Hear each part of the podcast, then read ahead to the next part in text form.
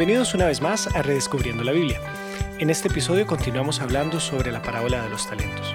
En esta ocasión conversamos sobre qué será un talento. ¿Será cualquier cosa o será algo en específico?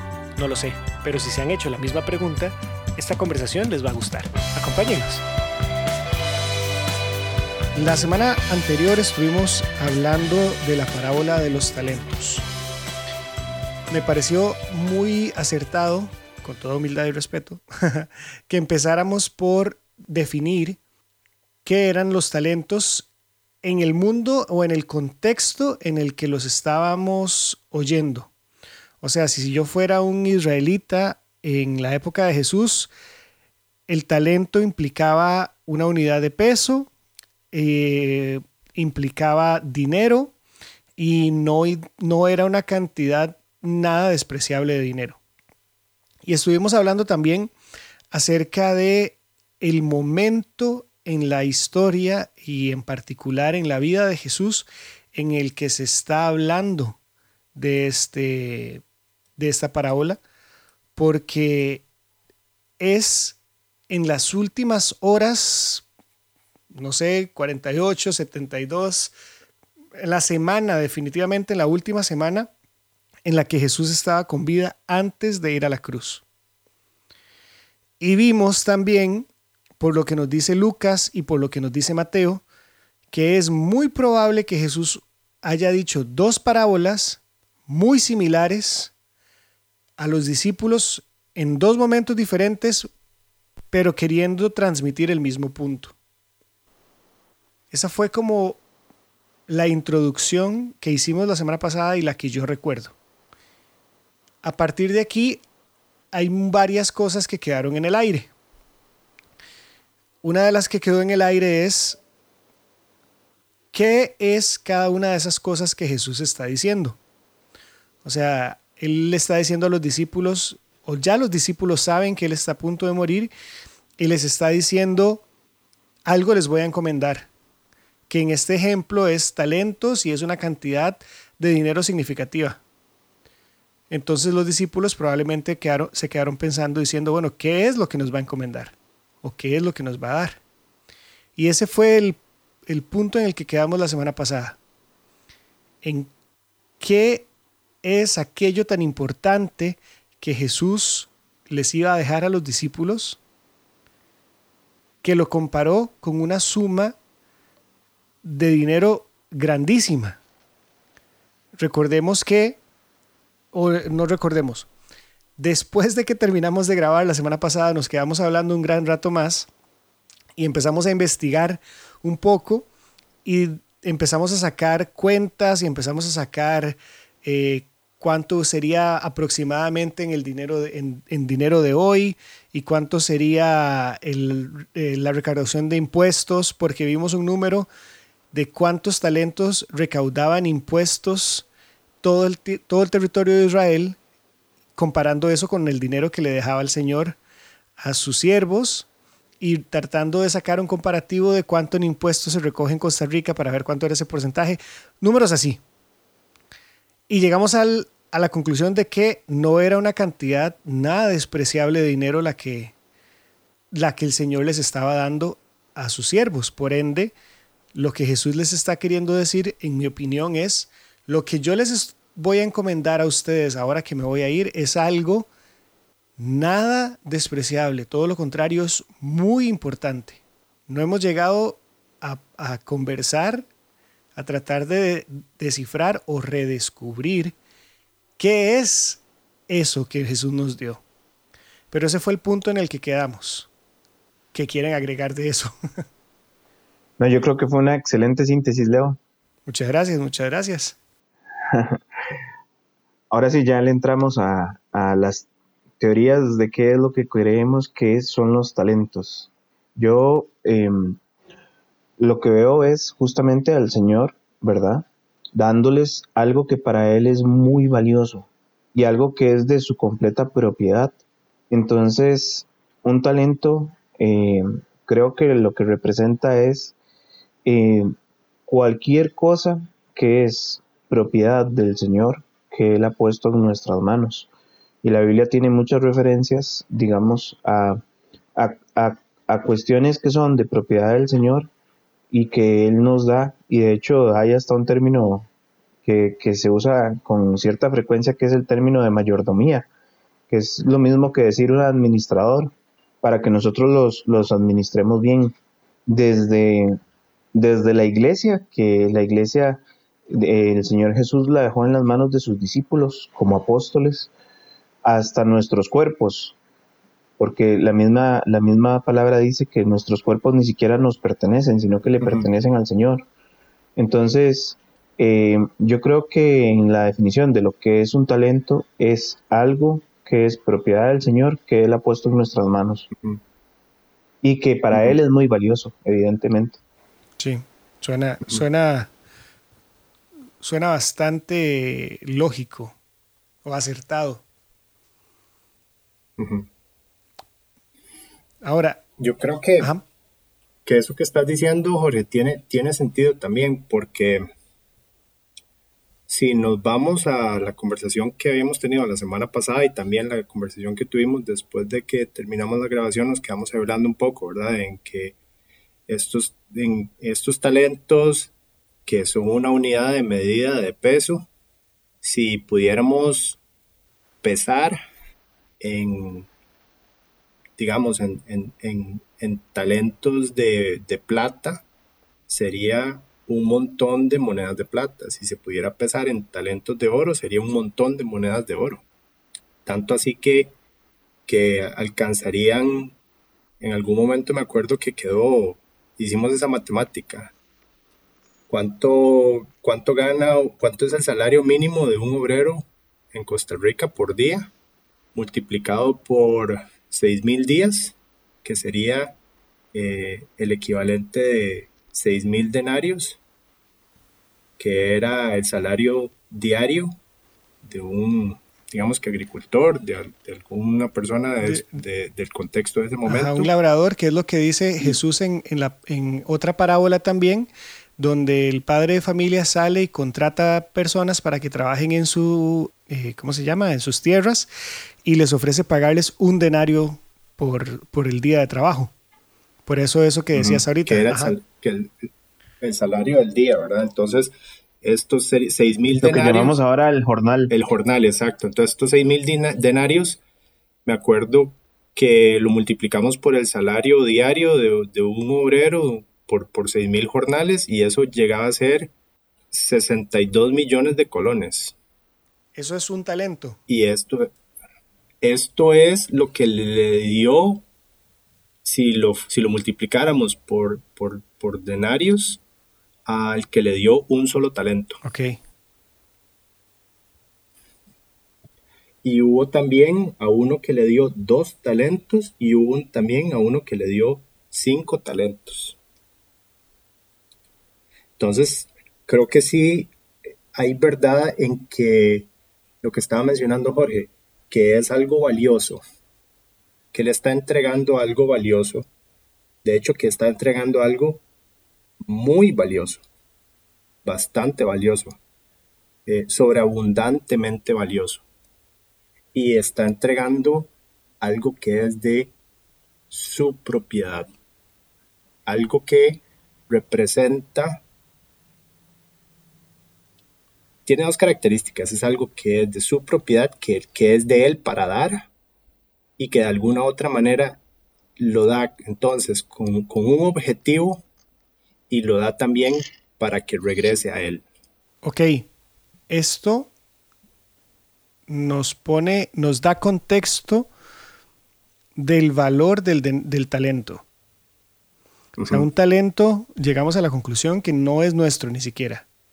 Un talento es del Señor y Él es el quien nos lo da para administrarlo y luego de eso requiere que se lo devolvamos y con ganancias. O sea, él está esperando que ese talento se lo devolvamos con ganancias. Mínimo. Produzca o reproduzca, digamos. Mínimo, exacto. Mínimo los intereses.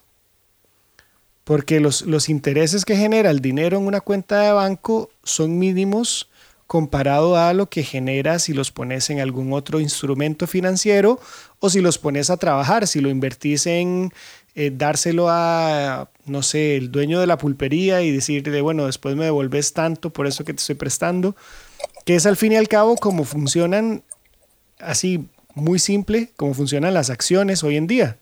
Se supone que una compañía, yo creo que esa compañía va a entregar un producto muy bueno, entonces yo le doy una cantidad de dinero para que haga las inversiones, compre la materia prima, haga el producto, lo venda y luego me regrese lo que invertí más lo que generó en ganancias. E, es, es el mismo principio. Lo que el Señor está haciendo es el mismo principio. Podríamos pensar entonces que Jesús estaba invirtiendo en sus discípulos. Ahora, y yo creo que es aquí donde se pone interesante la conversación. ¿Qué es eso que Jesús nos dio, nos dejó, o nos, nos dejó a nosotros a través de los discípulos para que nosotros con ello le regresásemos a él ganancias? Porque algo que hablábamos la semana pasada también es que la palabra talento para nosotros está asociada con habilidad. Entonces mi esposa tiene el talento de cantar. Yo tengo una amiga que tiene el talento de dibujar. Eh, otro tiene el talento de hacer goles desde tiro libre. Pero no es a ese talento a lo que se refiere, sino Jesús está hablando de algo de mucho valor. Entonces es una metáfora. ¿Qué representa esa metáfora? Yo creo que, definitivamente representa muchas cosas, digamos, porque cuántas cosas son propiedad del Señor, ¿verdad? Empezando por ahí. Pero si uno se va unas escenas después de esto, cuando Jesús es crucificado, Pedro lo niega, Pedro entra en un, en un periodo de, una culpa tremenda y, mm. imagínense, bueno, si nosotros hemos sentido culpa ahora, ¿cómo sería la culpa de Pedro? Cuando incluso dice la Biblia que Jesús lo vio con compasión, mm. pero eh, luego una escena después están en la playa, Jesús empieza a caminar con Pedro y, ahí está el famoso, la famosa pregunta de Pedro, ¿me amas? Entonces, cuando Pedro le dice a Jesús, sí Señor, te amo, él lo que le dice es, pastorea mis ovejas. Mm. Y lo vuelve a repetir, ¿verdad? Y pastorea mis corderos. Eso está en Juan 29, creo. 21, mm. 21, estoy perdidísimo con Juan. Pero es muy interesante porque Jesús estaba justamente dándole, estaba primero restaurando a Pedro, pero también le estaba dando un rol muy importante. Mm. Lo estaba encomendando a hacer algo importante. Y la escena en sí, toda la escena es muy interesante porque Pedro estaba regresando a su antiguo, a su antigua ocupación.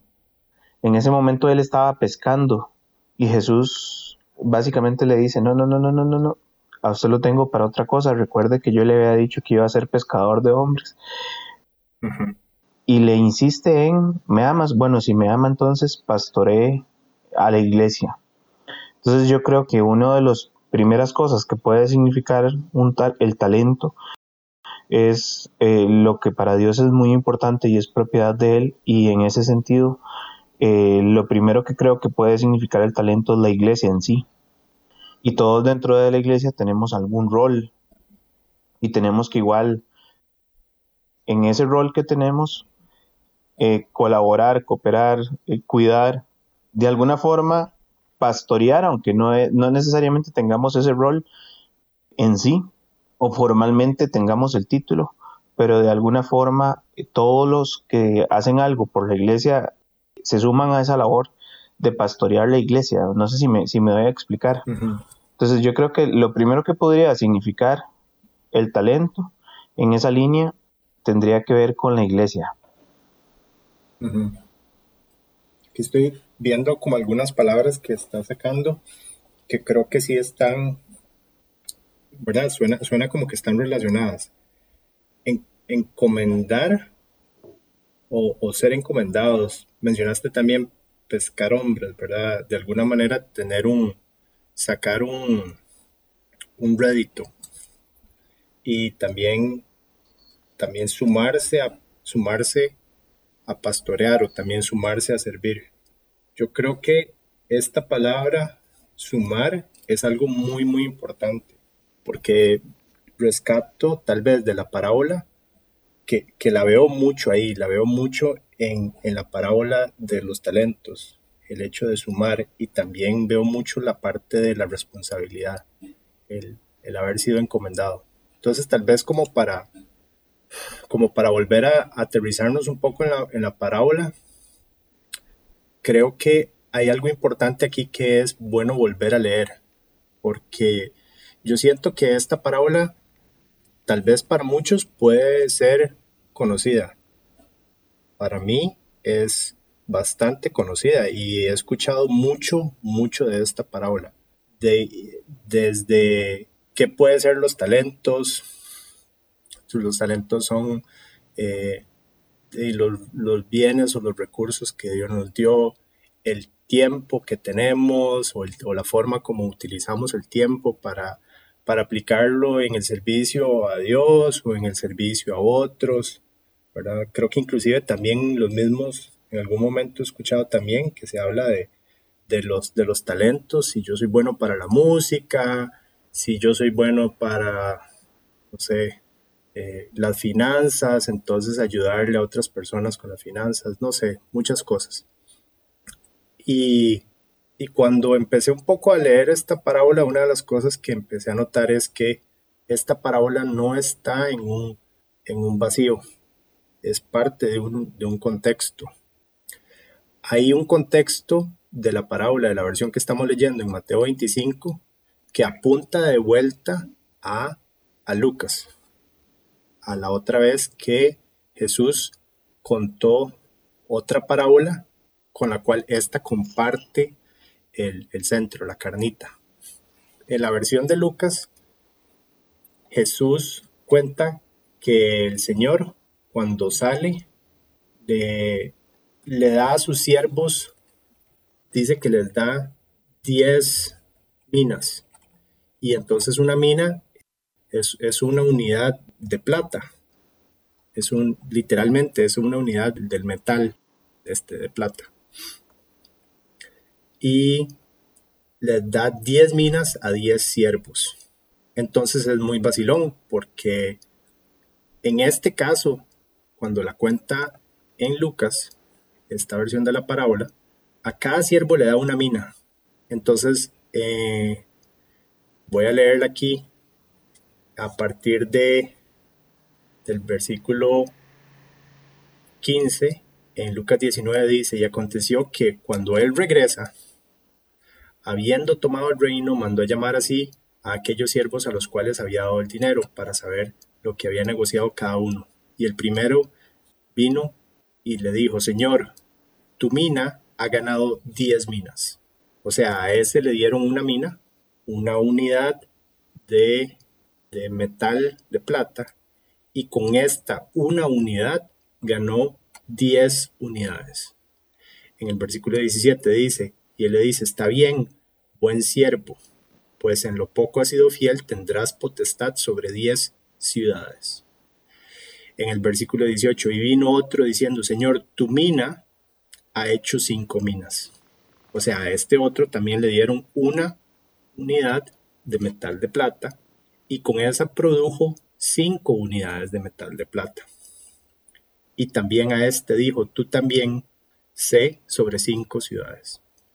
Entonces, vemos que aunque es un poco diferente a la versión que vemos en Mateo, mantiene el mismo principio, mantiene el hecho de que empieza un administrador o un señor o un rey que va a ir a recibir un reino y antes de irse les entrega a sus siervos para, para que ellos entonces sean tengan responsabilidad sobre sus bienes, algo muy valioso, parte de su propiedad.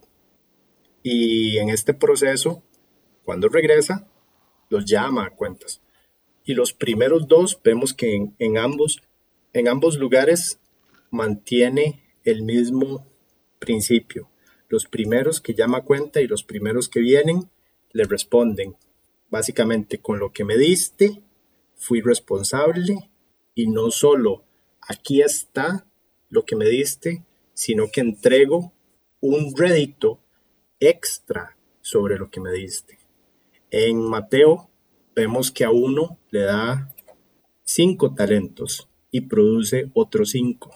A uno le da dos talentos y produce otros dos. En Lucas, sin embargo, vemos que a, uno le da una mina y produce diez minas. Y a otro le da también una mina, pero produce cinco minas. Entonces, uno diría, bueno, es que está hablando dos cosas diferentes. Tal vez. Yo más bien veo que está diciendo lo mismo. Que entonces el punto principal aquí no necesariamente es qué es lo que está entregando a como lo leemos en Lucas, porque en Lucas sí efectivamente dice que les da una mina, una unidad de metal de plata, que de por sí el metal de plata, como si nos entregaran una unidad de metal de oro, no sé, una libra de oro, no sé cuánto será, de por sí tiene un valor económico, pero creo que lo que rescato de esto no es tanto eh, literalmente lo que dice Lucas, porque creo que el, objetivo no es decir que les estoy dando dinero. Sí utiliza la palabra mina para hacerles ver que les está entregando algo muy valioso. Inclusive en el Mateo también rescatamos lo mismo, pero yo no veo que el objetivo de esta parábola, por lo menos hasta ahora, sea decir es que los talentos es nuestro dinero en efectivo, es nuestro salario, es nuestras posesiones, nuestros bienes. Veo más bien que el objetivo hasta ahora de la parábola es que el rey entrega algo antes de irse y al regreso lo que vemos acá es lo importante es que con lo que él entregó haya un efecto multiplicativo. Sí, efectivamente entregó algo valioso, tanto así que en Lucas lo compara como si fuera un metal precioso creo que en eso estamos bien. Pero el objetivo no es decir que es un metal precioso, sino es decir, estoy entregando algo muy, muy valioso, un tesoro.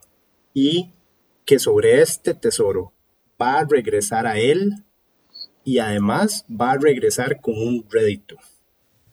Y en ese proceso, entonces el, el, el, el Señor, el Rey, va a ver llegado a cumplir su propósito, porque este era el propósito, esto era lo que él quería, que lo que él entregara regresara a él y regresara con un rédito, que no regresara pelado, como decimos los ticos, sino que regresara y regresara cargado.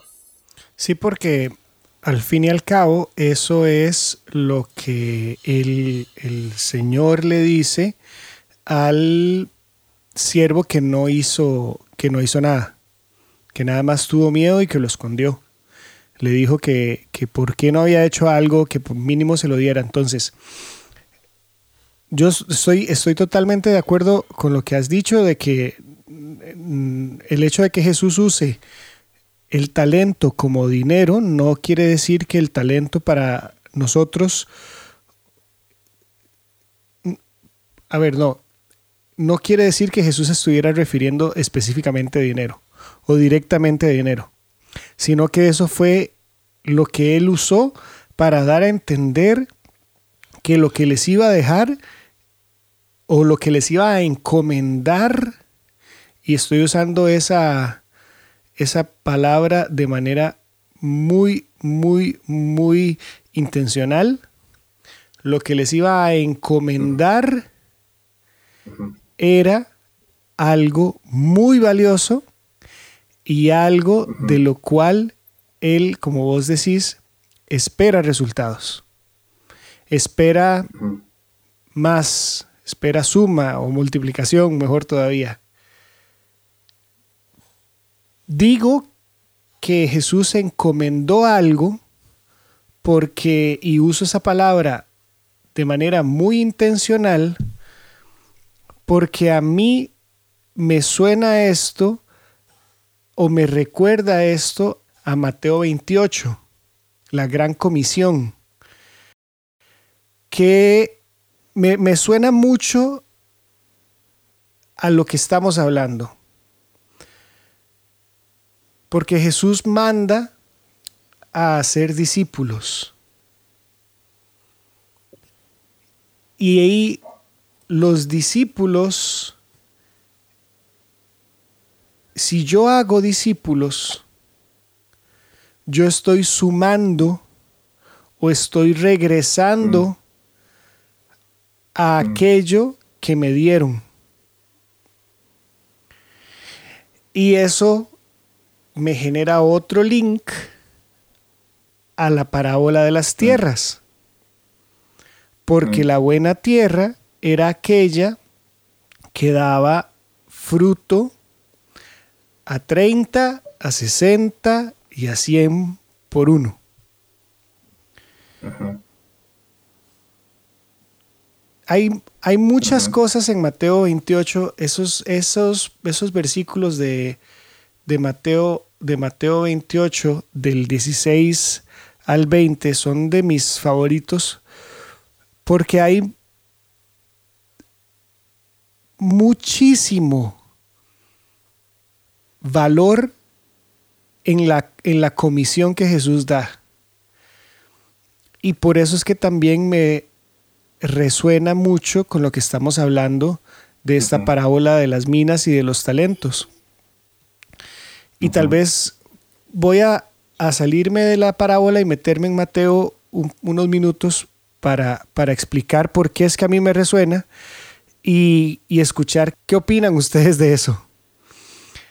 La, la gran comisión en Mateo 28 empieza en el capítulo, perdón, en el versículo 16, donde dice, pero los once discípulos se fueron a Galilea, al monte donde Jesús les había ordenado. Y cuando le vieron, le adoraron, pero algunos dudaban. Paréntesis, esta frase siempre me ha llamado muchísimo la atención, porque lo vieron, Sí, porque sí, dudaban. lo vieron morir y está ahí enfrente de ellos y dudaban. Y yo, ¿de qué están dudando? O sea, hay millones de cosas por las que podrían estar dudando. Entonces me genera dos preguntas. Primero, dudar acerca de qué están dudando. Y número dos, ¿por qué están dudando de lo que sea que están dudando? Pero bueno, eso es, eso es otro tema. Yo creo que yo si hubiera estado ahí también estaría dudando de algo, de algunas cosas, no sé. Versículo 18. Y Jesús se acercó y les habló diciendo, y aquí empieza lo bueno, Toda potestad me es dada en el cielo y en la tierra. Por Mm. tanto, id y haced discípulos en todas las naciones, bautizándolos en el nombre del Padre y, en el nom- y del Hijo y del Espíritu Santo, enseñándoles que guarden todas las cosas que os he mandado. Y he aquí, es, yo estoy con vosotros todos los días hasta el fin del mundo. Mm. Una de las cosas que, que más comúnmente asociamos con Dios es su poder, su capacidad para hacer todo. Dios es todopoderoso, omnipotente. Creo que en nuestra cabeza un Dios que no sea todopoderoso no cabe como Dios. Cabe como otra cosa que tiene poderes, que tiene habilidades, un superhéroe si se quiere, pero no Dios. Jesús era y es Dios. Y él dijo que la prueba que él iba a dar de que él era Dios era que iba a morir, iba a estar tres noches o tres días en, en la tumba y luego iba a resucitar. Él dijo, esa es la prueba de que yo soy Dios. Vino el momento, sucedió, murió, estuvo los tres días ahí, resucitó. O sea, cumplió con la prueba que él mismo se puso. Entonces, bajo sus propios términos, él era Dios. Comprobó que era Dios. ¿Ok? Y el versículo dice que lo primero que Jesús dijo cuando, cuando, cuando los ve ahí, se acerca y les dice, toda potestad o toda autoridad, dice otra versión, me es dada en el cielo y en la tierra. Si Jesús era Dios, tenía el poder de hacerlo todo. Pero ahora no solo tiene el poder, ahora tiene la autoridad. Eso es como. Eso es como cuando mi tío, bromeando, eh, bueno, mi tío casi que era como mi hermano mayor por la diferencia de edad tan corta que tenemos. Eh, de ahí era el que me agarraba coscorrones y todo el asunto. Y mi abuela le decía, usted no puede pegarle al chiquito. Y él decía, sí puedo, vea, plum, golpe. No debo. Es diferente, pero sí puedo. Ok, una cosa es poder y otra cosa es deber. Una cosa es poder y otra cosa es autoridad. Y en este momento Jesús dice, tengo toda la autoridad. Ya tenía todo el poder, digámoslo así. Pero ahora encima del poder tiene toda la autoridad. Puede usar ese poder sin ningún reparo. Ok. Toda autoridad me es dada en los cielos y en la tierra. Por tanto, o entonces, como consecuencia de esto que acabo de decir, de que tengo toda la autoridad, id y haced discípulos a todas las naciones.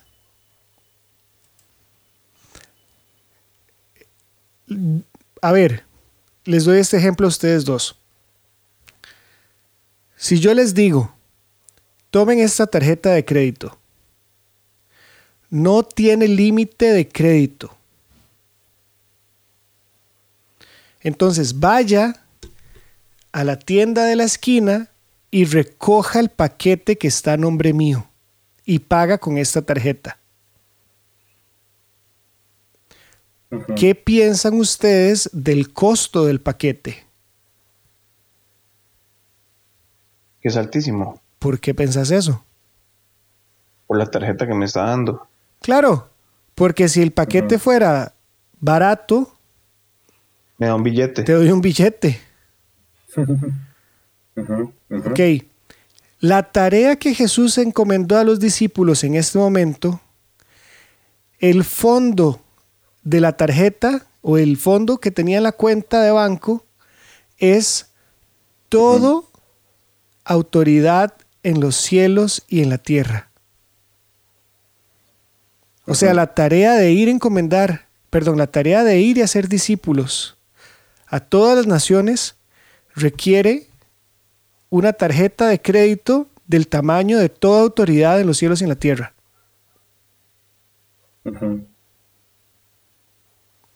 Eso suena muy valioso. Eso a mí me, resuena con la parábola de Mateo 25. Y además, en el versículo 20 Dice, enseñándoles que guarden todas las cosas que os he mandado. Y ojo, y he aquí, yo estoy con vosotros, yo estaré con ustedes, les aseguro que voy a estar con ustedes todos los días hasta el fin del mundo. A ver, Jorge, vos que tenés dos hijas, Cuando ellas están asustadas por algo, ¿qué haces vos? Les doy seguridad, justamente. ¿Y cómo se las das? Por ejemplo, muchas veces me las siento en los regazos. Por ejemplo, hoy llovió muchísimo y cuando escuchan un trueno muy fuerte o un rayo cae, se asustan. Y simplemente es como, tranquila, venga, no sé qué, me, me la siento en los regazos o nos quedamos a la par. Pero es, es la, presencia de uno la que les da seguridad, de hecho. Ese es el punto al que yo quería ir. Con respecto al nivel de, de miedo, así es el nivel de presencia que vos tenés que demostrarles. O sea, si lo que si lo que les asustó fue, no sé, un bichillo que vieron por la ventana, probablemente vos nada más les decís, no, no, tranquilas, está afuera, no les va a hacer nada, y ya con eso ellas se quedan tranquilas. Pero cuando es un susto muy grande, vos las sentás en el regazo y probablemente si el susto fuera más grande las abrazarías. Jesús, después de dar esta encomienda, esta comisión, dice, tranquilos, yo voy a estar ahí con ustedes todos los días hasta el fin del mundo. Yo me imagino, me lo imagino como diciendo, yo sé que esta comisión es complicada. Yo sé que esta comisión implica muchas cosas. Es muy grande la tarea. Es muy costosa. Es muy difícil. Es, es hasta atemorizante. Pero yo voy a estar con ustedes todos los días hasta el fin del mundo. Y a mí me recuerda esto la parábola de los talentos. Porque es algo muy valioso lo que Jesús encomendó en Mateo 28. Y como habíamos hablado la semana pasada, Lucas 19 dice que lo dijo antes de llegar a Jerusalén. Mateo 25 lo dice ya cuando está en Jerusalén. Y si yo sigo la misma lógica que me, que me presenta por lo menos a mí el texto, Jesús les dijo la parábola en el 19 antes de llegar a Jerusalén. Les repite la parábola con ciertos detalles diferentes en el 25 y en el 28. Ahora sí, cuando ya se va a ir porque está a punto de ascender a los cielos, creo que ya dejó de hablar en parábolas. Sí. Ya habló sin velo. Ya les dijo, esto es lo que yo les voy a encomendar a ustedes. Vayan y hagan discípulos en todas las naciones, bautizándolos en el nombre del Padre, del Hijo, del Espíritu Santo y enséñenles todas las cosas que yo les he mandado. Y voy a estar con ustedes todos los días hasta el fin del mundo. Y es, en mi opinión, la empresa, el proyecto más maravilloso y más grande en la historia de la humanidad. Y que el Señor Jesús nos quiere involucrar en nosotros en semejante proyecto es una de esas maravillosas muestras de amor, de confianza para con nosotros. Y por supuesto, cuando alguien confía algo tan grande y tan valioso a personas como nosotros, torpes y demás, a mí me da mucho miedo.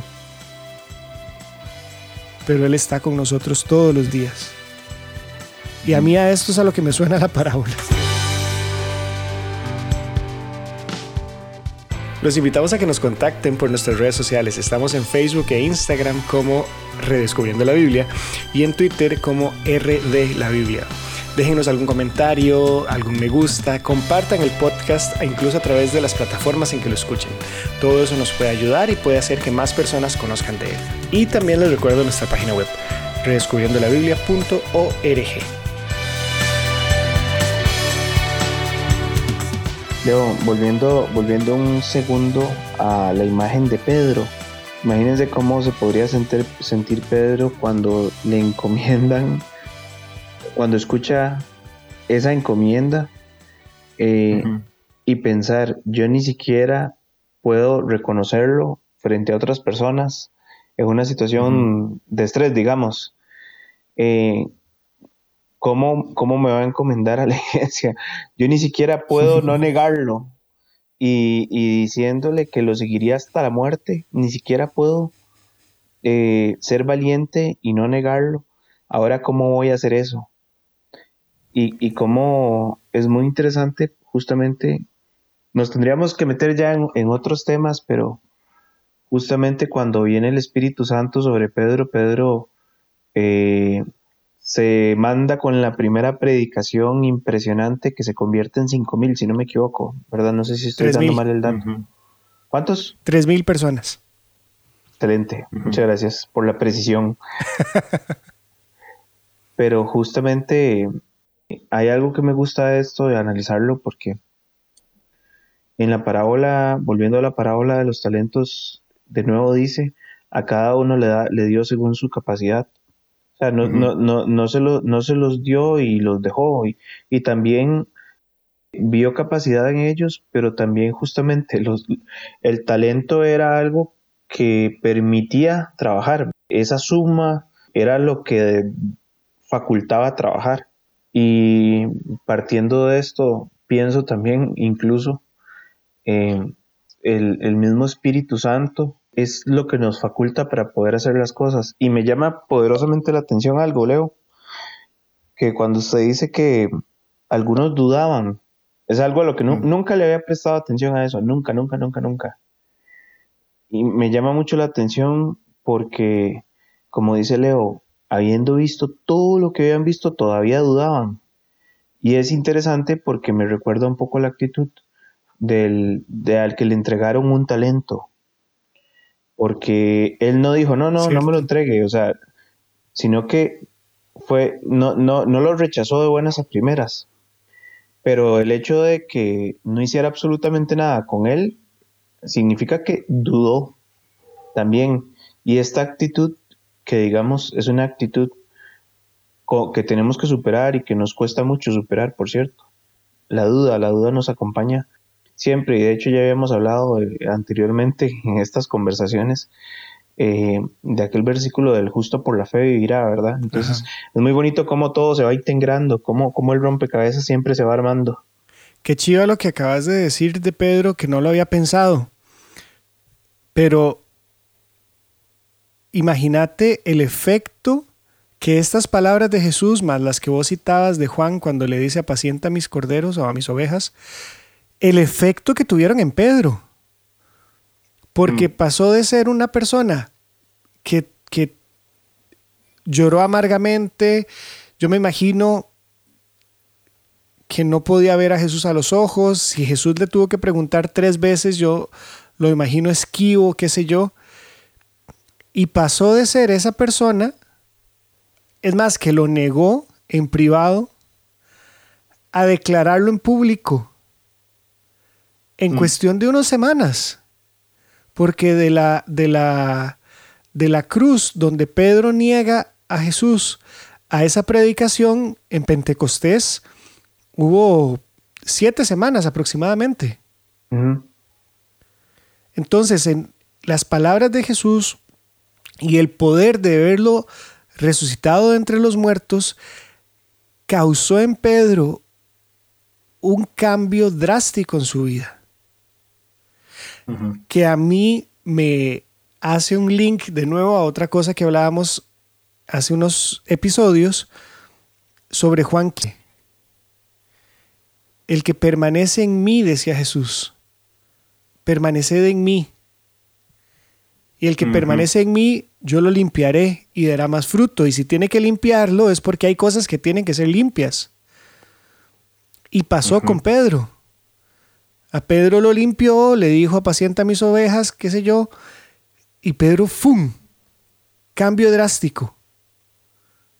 Y empezó a declararlo, si lo negó tres veces en privado o, en, o lo negó tres veces en una situación pequeña, aquí lo declaró, lo admitió en público frente a más de 3.000 personas, porque no sé si todo el auditorio habrá nacido de nuevo a raíz de la predicación de Pedro, pero ante muchas personas y después de ahí en adelante, los siguientes capítulos de Hechos, Pedro más bien es ofensivo. Como dicen en fútbol, la mejor defensa es el ataque. Pedro se vuelve ofensivo para predicar. Y lo, golpean y le dicen que no vuelva a predicar en el nombre de Jesús y más bien sigue haciéndolo. Las palabras de Jesús causaron un efecto gigantesco en Pedro.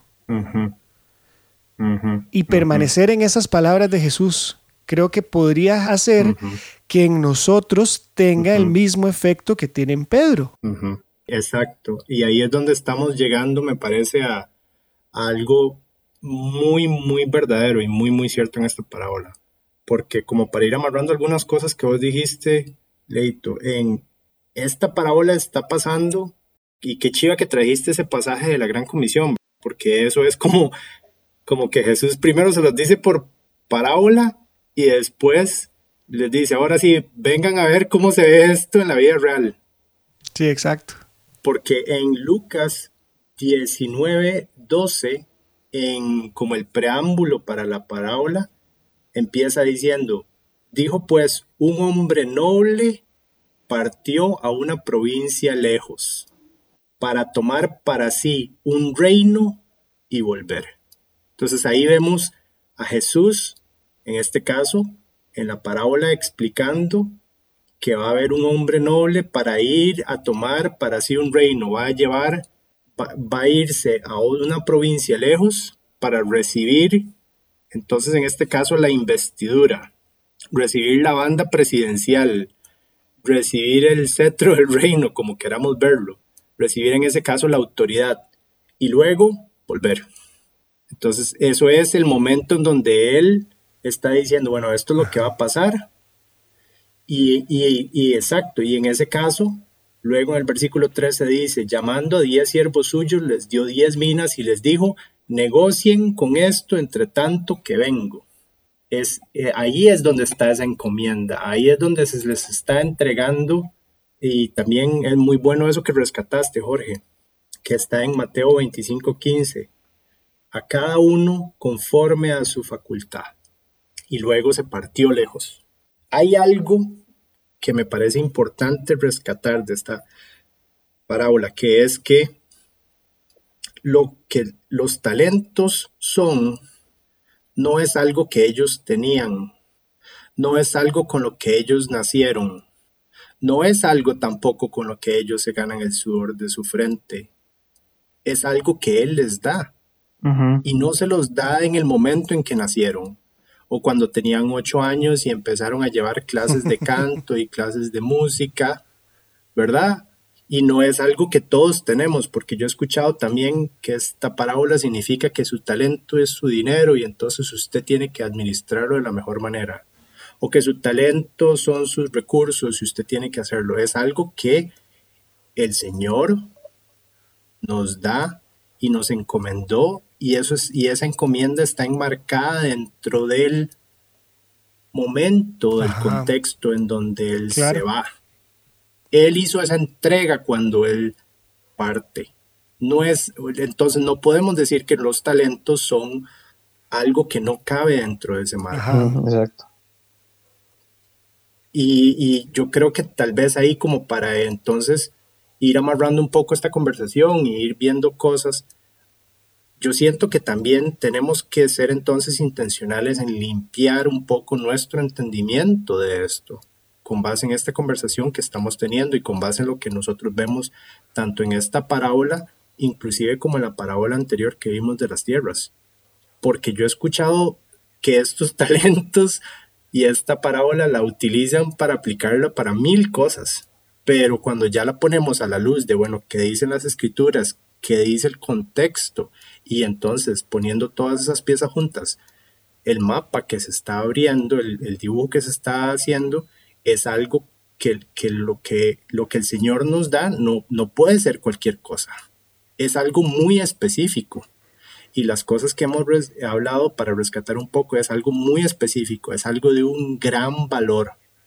Es algo de un valor incalculable, un precio que sería así de volarle la, la cabeza a una persona con solo pensarlo. Es algo que es una gran responsabilidad, es algo que trae mucho poder y mucha autoridad con, como su respaldo. Y es algo que también de la mano con esa responsabilidad, tiene una expectativa. Ha de ser algo que devuelva un resultado, un resultado multiplicativo. Ha de ser algo que devuelva entonces una cosecha. Ha de ser algo que devuelva una gran cosecha, una cosecha súper sobreabundante. Si a una persona le dieron una mina y devolvió 10 y a uno le dieron 5 y dijo, aquí están los 5 y además tome 5 más, necesita hacer algo que tiene ese efecto casi, casi exponencial. No es algo físico, no puedes, que no puede, un talento no más bien no es algo físico, es todo lo contrario, como vimos en la explicación de la parábola de las tierras, una semilla que da una cosecha de a 30, 60 y hasta 100 por uno no es ninguna semilla que ellos conocían ni que nosotros conozcamos, es una semilla sobrenatural. Entonces, ¿por qué creemos que en estos talentos se está hablando de algo físico? Porque lo dice en Lucas, Sí, lo dice en Lucas. Pero yo creo que más bien el objetivo de decirlo en Lucas es para decir esto es algo, es como un, casi casi como un tesoro. Y yo creo que a veces nos quedamos ahí. Y entonces otra vez nos amarramos a esa materialidad. En lugar de tratar de entender, apalancarnos, utilizar esa materialidad como un trampolín para ir a encontrar la verdad que está todavía más atrás, más alta de esa materialidad. Y que ahí es donde entra la explicación de, la parábola de las tierras a ser relevante. Porque Jesús está diciendo... Les quiero dar un ejemplo. Ajá, exacto. Es relevante porque Jesús está diciendo, la palabra, la semilla es la palabra de Dios. Ya les está diciendo, esto es una metáfora, esto es, una, es un ejemplo. El error hubiera sido que entonces después los discípulos hubieran llegado a decirle, Señor, este, ¿y dónde está la esta semilla para ir a sembrarla? Yo tengo un terrenito, jale, jale ahí y ahí sembramos y, con eso nos tenemos el aguinaldo. Yo creo que decir que el talento o que la mina de estas parábolas es dinero, colones, dólares, o es mi habilidad para cantar es igual de equivocado o desafortunado. Sí. Como llegar a decirle, jale a sembrar en el terrenito que tengo aquí a la par. Pero lo impresionante, por lo menos para mí, y yo con lo que me quedo es que Él quiso hacernos ver que la responsabilidad que tenemos de ir a ser discípulos por todo el mundo es incalculablemente valiosa para nosotros. Si a mí mañana me dan, ¿cuánto fue que dijimos? 300 millones de colones. Si a uno le dio 62 y a otro le dio 62 por 5, 310. Ok. Ok, 310. Si a mí me dan 310 millones de colones para que los ponga a trabajar y la persona que me los da me dice, espero ganancias de esto, a mí me daría mucho miedo. Mm. Empezando porque no son míos. Porque si yo tengo 300 millones de colones y yo los invierto y yo los pierdo, salado yo. Pero si los 300 millones me los dio Esteban para que yo los invierta y me espera ganancias y los pierdo, ¿con qué cara le voy a decir, por más compas que seamos, hey bro, perdí, 300, perdí tus 300 millones de colones? Por eso entiendo también al que, al que se asustó y enterró el talento. Y creo que también es una parábola. Nada de lo que está en la parábola está de casualidad. Si Jesús dijo que él se asustó, es porque él quería pintar la imagen de que asustarse es una posibilidad. Pero permitir que el susto inactive el trabajo no es una posibilidad.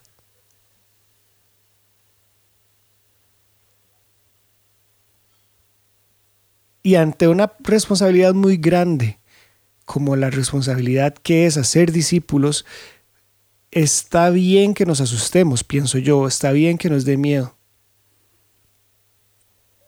Pero Él va a estar con nosotros todos los días hasta el fin del mundo. Mm. Por eso no debemos permitir que el miedo nos gane a la hora de ir a hacer discípulos.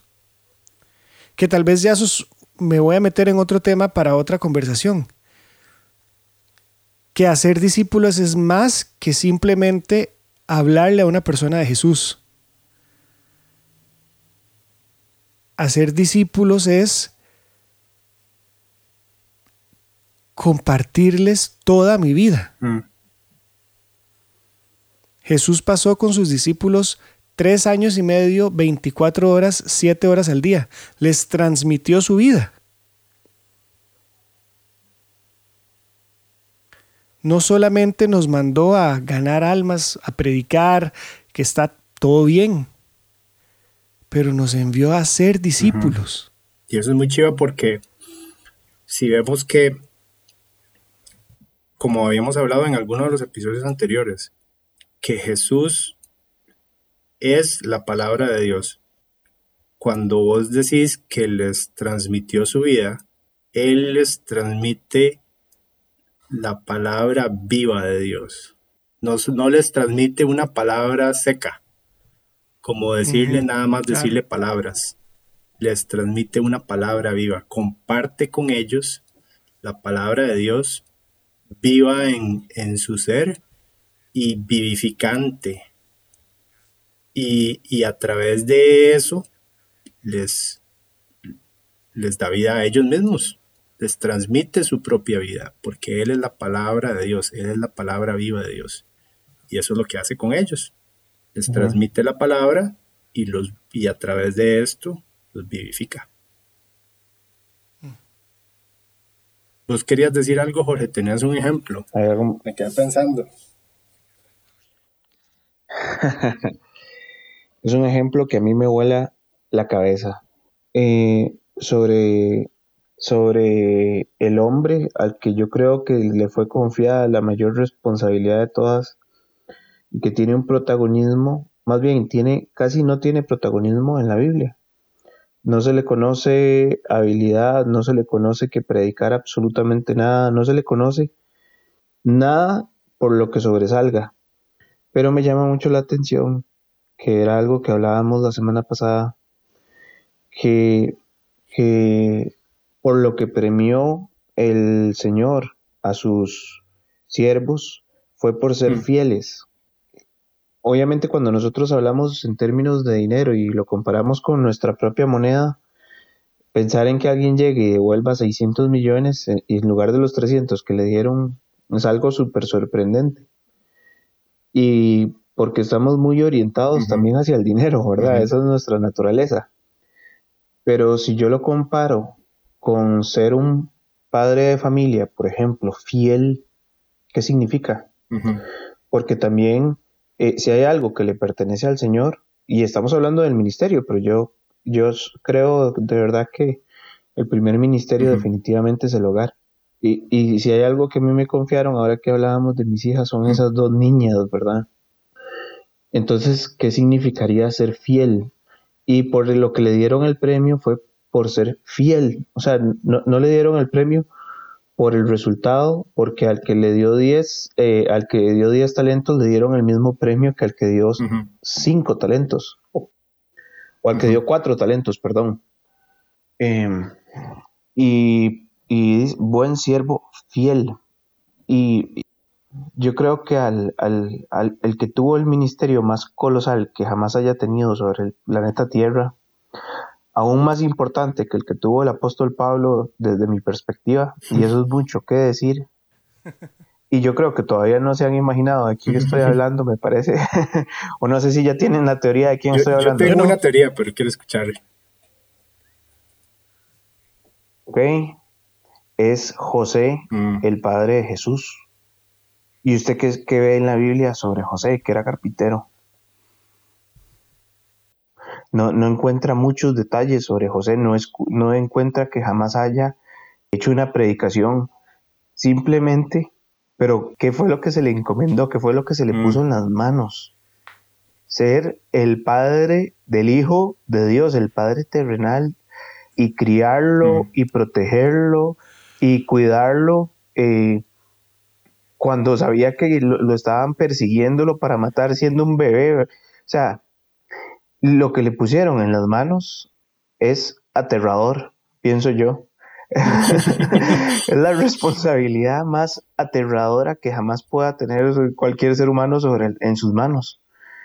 Y, y, no se le conoce, no se le conoce mucho. Lo único que se le conoce es que a través de la vida de Jesús, y de hecho ya eh, después del evento que relata Lucas de los 12 años de Jesús en el templo, nunca más se le vuelve a mencionar. Bro, pero qué miedo, qué miedo ese toque, porque semejante responsabilidad y pasó un día entero y no se habían dado cuenta que se había quedado el chiquito.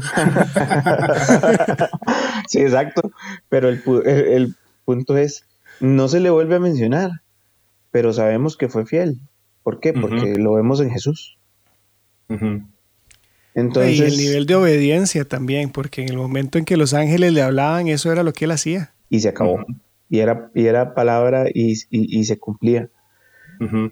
Pero el, punto es, tenemos que tener mucho cuidado porque nosotros, cuando hablamos de cifras, tendemos a pensar y nuestra, nuestra naturaleza nos, nos inclina y nos lleva a pensar en términos de ministerios y gente eh, súper vistosa y gente que, no sé, dirige ministerios enormes o mega iglesias o cosas así pero el ministerio de José no fue nada vistoso, pero creo que es el ministerio más colosal que nadie haya tenido sobre la tierra. Mm. Y por lo que se le, recompensa, se le recompensará o se le recompensó es por la fidelidad, justamente porque fue fiel.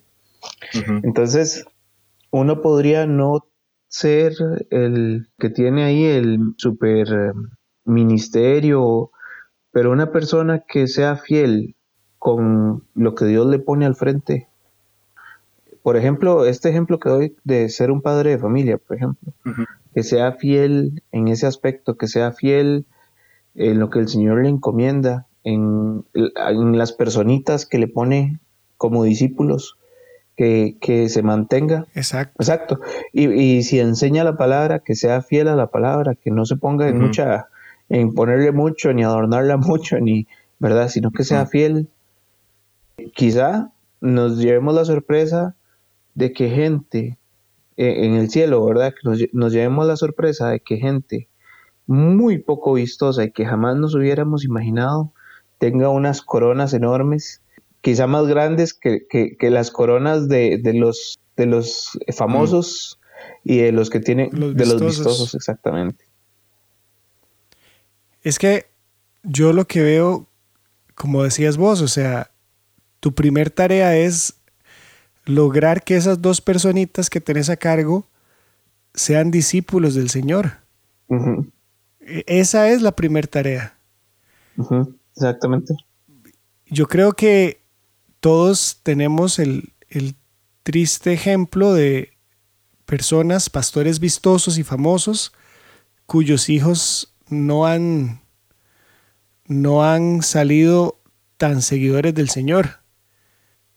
Y yo creo que, o me atrevería a pensar que muchos de estos pastores o predicadores desearían regresar el, el reloj y tratar de que esas personitas sí fueran más discípulos que lo que, que lo que llegaron a ser tal vez en sus iglesias, de lo que ellos llegaron a hacer en sus iglesias. El punto es tener los ojos, la perspectiva correcta. Creo que lo que vos estás diciendo nos pone a la perspectiva correcta.